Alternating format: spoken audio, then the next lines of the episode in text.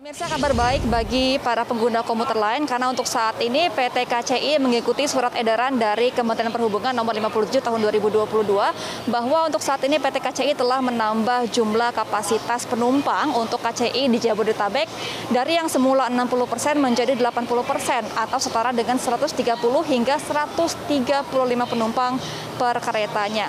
Tetapi meski sudah ditambah uh, jumlah kapasitas penumpang untuk aturan kursi saat ini di dalam komuter lain masih diberlakukan aturan jaga jarak dan belum ada perubahan mengenai aturan tersebut sehingga untuk saat ini memang jumlah kapasitas ditambah tetapi penumpang ini diharapkan untuk tetap menjaga jarak dan juga selalu menggunakan masker yaitu masker yang baik seperti menutupi hidung dan juga dagu. Untuk saat ini komuter lain masih beroperasi dari pukul 4 subuh hingga pukul 12 malam waktu Indonesia Barat dan bagi para penumpang yang hendak membawa anak-anak ketika menggunakan jasa komuter lain diharapkan untuk memilih jam-jam yang tidak sibuk agar tidak menyebabkan adanya kerumunan. Untuk saat ini PT KCI masih terus mengimbau kepada seluruh penumpang yang hendak menggunakan jasa komuter lain untuk tetap mentaati protokol kesehatan seperti menggunakan masker dan juga selalu menjaga jarak ketika berada di dalam kereta meskipun jumlah kapasitas sudah ditambah per Rabu kemarin tepatnya tanggal 18 April 2020. Oke, Mas Burhan kita bahas dulu pernyataan Presiden yang bilang jangan buru-buru menentukan dukungan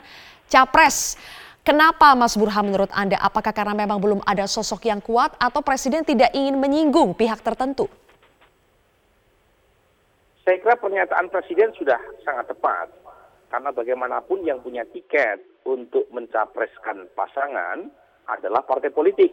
Itu sesuai dengan Undang-Undang Dasar 45. Kalau misalnya Projo yang sangat identik dengan Presiden Jokowi terlalu buru-buru untuk mengambil sikap terkait dengan capres yang akan diusung oleh mereka justru bisa menjadi bumerang karena bagaimanapun partai politik tidak ingin ditekan, tidak ingin direbut kedaulatannya dalam menominasikan hmm. capres. Hmm. Justru dengan menunggu wait and see uh, apa yang terjadi di internal uh, partai-partai, maka Projo bisa lebih maksimal perannya. Karena dalam konteks uh, nominasi itu Projo sebagai relawan tidak bisa apa-apa karena mereka bukan bagian dari partai politik. Ya. Nah, kalau misalnya buru-buru kemudian tidak dicapreskan oleh partai politik, kan nanti malah gigi cari. Oke, ada satu lagi pernyataan menarik dari Presiden Jokowi hari ini yaitu meskipun um, orangnya ada di sini kurang lebih seperti itu. Mungkin yang didukung ada di sini dan kita tahu di situ ada hmm. Ganjar Pranowo yang santer disebut sebagai calon presiden. Apakah ini bisa diartikan ini bagian dari dukungan presiden kepada Ganjar atau bagaimana sih Mas Burhan melihatnya?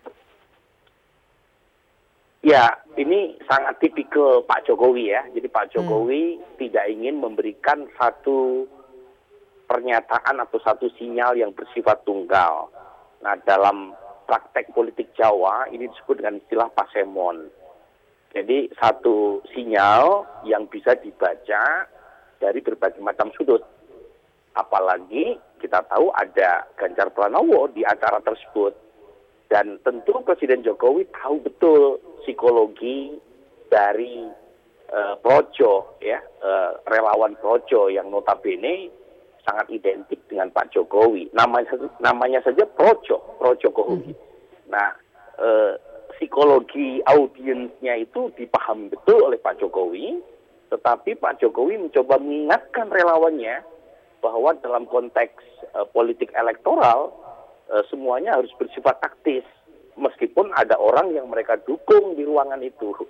Hmm. Tetapi kan nggak mungkin disampaikan secara terbuka karena Presiden Jokowi sebagai presiden incumbent e, dalam pengertian nanti di 2024 tanggal 14 Februari ketika pemilu presiden dilakukan Presiden Jokowi masih menjabat tentu dia tidak ingin dikesankan uh, put X in one basket hmm. tidak ingin dikesankan investasi ke salah satu calon ya kalau calonnya menang kalau kalah tentu sangat ya. problematik buat legasi Pak Jokowi nanti ke depan karena tentu Pak Jokowi pengen dianggap sebagai a friend of everyone, sebagai teman okay. semuanya. Dan karenanya dia secara politik put X in many basket, meskipun mungkin secara personal punya preferensi ke salah satu calon. Baik, terakhir nih Mas Burhan, sebetulnya kalau menurut di, Anda di belakang layarnya, Presiden Jokowi itu apakah akan manut dengan apa nanti keputusan Presiden uh, PDI Perjuangan ingin memilih siapa sebagai capresnya atau sebetulnya diam-diam presiden ini juga ikut mempersiapkan orang yang cocok menjadi penerusnya? Uh, pertama secara politik, secara panggung depan, saya kira Presiden Jokowi akan pengen tampil sebagai teman semuanya. Hmm. Dia menginginkan menjadi sahabat bagi semua calon presiden yang akan muncul. Karena beliau tidak mau diposisikan sebagai pendukung salah satu calon. Karena bagaimanapun e, semua calon, apalagi top 3 yang e, sudah dimunculkan dalam survei, itu masih punya potensi untuk menang.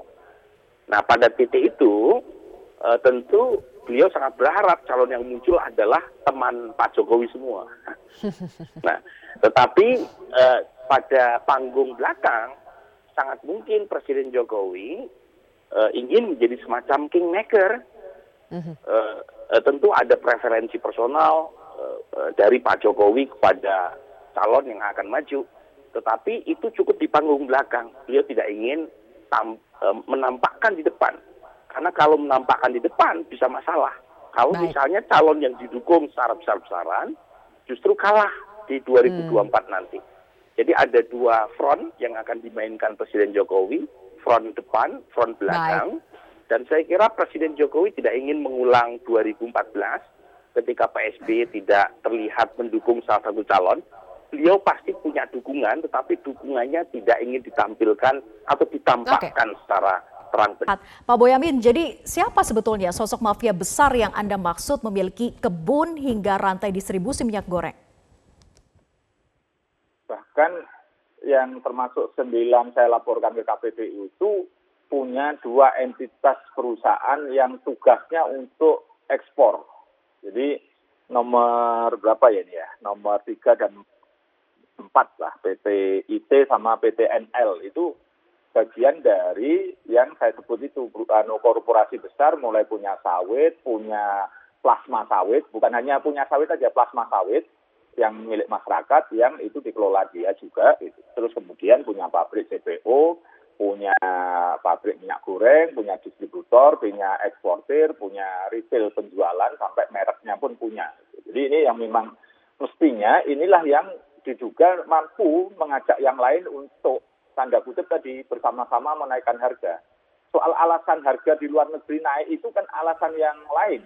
Tapi bahwa hmm. dalam negeri tiba-tiba naik hampir bersamaan ini itu kan supaya mereka tidak uh, untung untungnya itu tidak hilang. Kalau di luar negeri untung 10 ribu, supaya Indonesia untung 10 ribu bagaimana? Ya dinaikkan. Nah, menaikkan inilah yang harusnya dicurigai bahwa ada tangan-tangan tersembunyi tadi. Dan itu tugasnya Komisi Persaing, Pengawas Persaingan Usaha untuk melacaknya. Saya kan memberikan data bahwa oh perusahaan ini ekspor sekian, ekspor sekian, sembilan hmm. perusahaan yang besar itu. Baik. Dan ini pun ada terafiliasi. Bahkan dari perusahaan yang di Indonesia besar yang juga jadi uh, pasiennya Kejaksaan Agung dari tiga itu ada dua yang bahkan punya perusahaan atau diduga punya afiliasi yang membeli di luar negeri. Jadi ada perusahaan X di luar negeri di Singapura itu ternyata diduga juga miliknya orang yang uh, punya perusahaan di dalam negeri. Itu ada dua bahkan ada dua dua perusahaan yang seakan-akan pembeli di luar, di luar negeri tapi sebenarnya dia juga miliknya orang yang punya sawit dan punya CPO. Sampai level Oke. itu. Pak Boyamin, informasi yang Anda sampaikan ini sudah Anda laporkan kepada KPPU dan uh, ini kan juga harusnya bisa menjadi perhatian Kejagung begitu ya. Apakah menurut Anda ya. penilaian Anda sejauh ini konsentrasi Kejagung belum sampai ke sana? Justru itulah yang kemarin saya belum melihat ada kolaborasi atau koordinasi atau kerjasama yang baik antara KPPU dan Kejaksaan Agung. Masih ego sektoral lah dan dan itu sebenarnya menyulitkan masing-masing. Kalau ini mereka bisa kolaborasi bekerja sama, itu misalnya Kejaksaan Agung harus merumuskan kerugian perekonomian negara. Nah, itu salah satunya kan mestinya kerjasama dengan KPPU untuk perekonomian negara itu karena KPPU bisa merumuskan nanti harga yang besar uh, naik bersama-sama merugikan masyarakat dan kemudian timbul inflasi. Nah, sisi lain KPPU juga butuh Kejaksaan Agung karena apa? Butuh alat bukti karena KPPU itu manggil orang memaksa aja nggak bisa, dipanggil nggak datang juga bisa upaya paksa. Dan juga misalnya mau melakukan uh, forensik uh, terhadap pembicaraan juga nggak bisa karena memang tidak punya kewenangan untuk itu. Maka mestinya KPPU menggandeng atau memohon kerjasama kepada Kejaksaan Agung.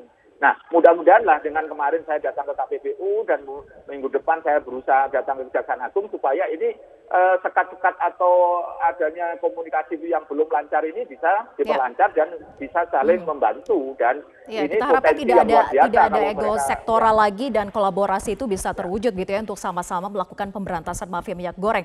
Tapi yang menjadi pertanyaan kemudian adalah bisa dipertanggungjawabkankah dan validkah informasi yang Anda ketahui ini karena akan sangat berpengaruh dalam pemberantasan mafia minyak goreng sebetulnya. Kalau soal valid itu kan saya sudah teruji saya kan salah satu pelapor dugaan terkait dengan tindak pidana korupsi di Kejaksaan Agung. Nah, terbukti apa pun sekarang sudah ada tersangka lima orang. Nah, salah satu data yang saya masukkan kan itu sudah teruji di Kejaksaan Agung. Meskipun memang di, uh, uh, waktu itu saya laporkan delapan perusahaan.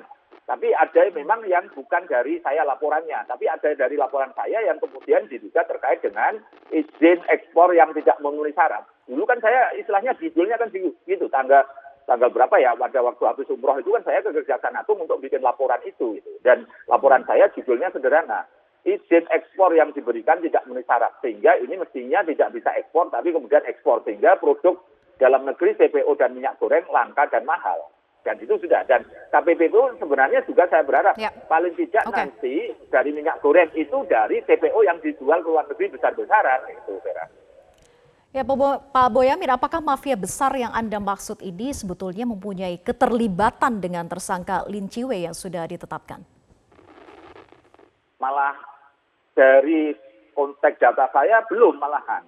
Masih ada perusahaan yang lebih besar lagi yang saya gambarkan dari hulu sampai hilir dan lain sebagainya tadi belum yang menyangkut yang sudah di uh, kalau yang uh, LCW itu kan dua perusahaan besar juga sebenarnya juga besar kalau itu sih tapi bahwa guritanya belum sebesar yang mestinya ada lebih besar lagi masih ada atau ada dua atau tiga yang lebih besar lagi yang itu belum tersentuh bahkan itu jadi perusahaan ini, yang nah lebih ini besar yang lagi ini operasi kebunnya di mana pabriknya di mana dan jalur rantai distribusi mana yang ia kuasai sebetulnya Pak Boyamin? ya, kalau bicara clue sedikit ya di Riau misalnya gitu. Kebun sawit hmm. yang paling banyak kan di sana, di Sumatera uh, bagian timur lah istilahnya gitu. Jadi kira-kira di situ. Dan saya kalau sebenarnya punya, tapi kan tidak, saya punya kode etik tidak mungkin membuka karena yang boleh membuka kan penegak hukum atau KPPU. Saya hanya menyuplai dan kalau toh sampai menyampaikan ke teman-teman media ini dalam rangka mengajak teman-teman media untuk bisa memberikan pengawalan terhadap penegak hukum yaitu Kejaksaan Agung maupun KPPU.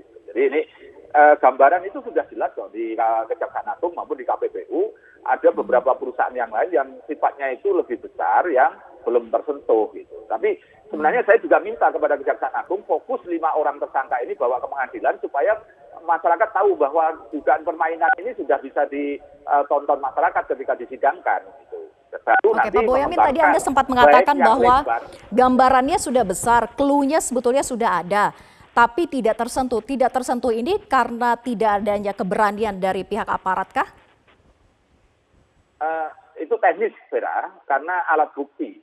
Yang ditemukan alat bukti yang katakanlah gampang dan nanti mudah itu memang yang terkait yang kemarin tersangka itu. Misalnya memang dalam izin ekspor itu tidak memenuhi syarat misalnya dia ngaku punya DMO tapi DMO-nya diduga fiktif atau palsu dan lain sebagainya. Dari itulah yang paling gampang. Memang penegak hukum itu kan misalnya menangkap 10 pencuri, maka dua pencuri yang paling gampang mana? Itu yang ditangani dulu. Yang lain nanti pengembangan. Jadi ini masih kita tetap berharap dan saya yakin Kejaksaan Agung maupun KPPU nanti bisa mengembangkan yang lebih lebar dan lebih tinggi. Gitu. Kalau nanti Eh, kira-kira apa bahasanya itu mereka malah berhenti di sini dan padahal ada kemungkinan potensi lebih besar dan lebih tinggi, lebih lebar lagi, maka ya mari kita kawal bersama-sama dan masih siap mengajukan gugatan pra peradilan untuk membuka data itu di depan pengadilan nanti. Baik. Mari kita beradu di sana.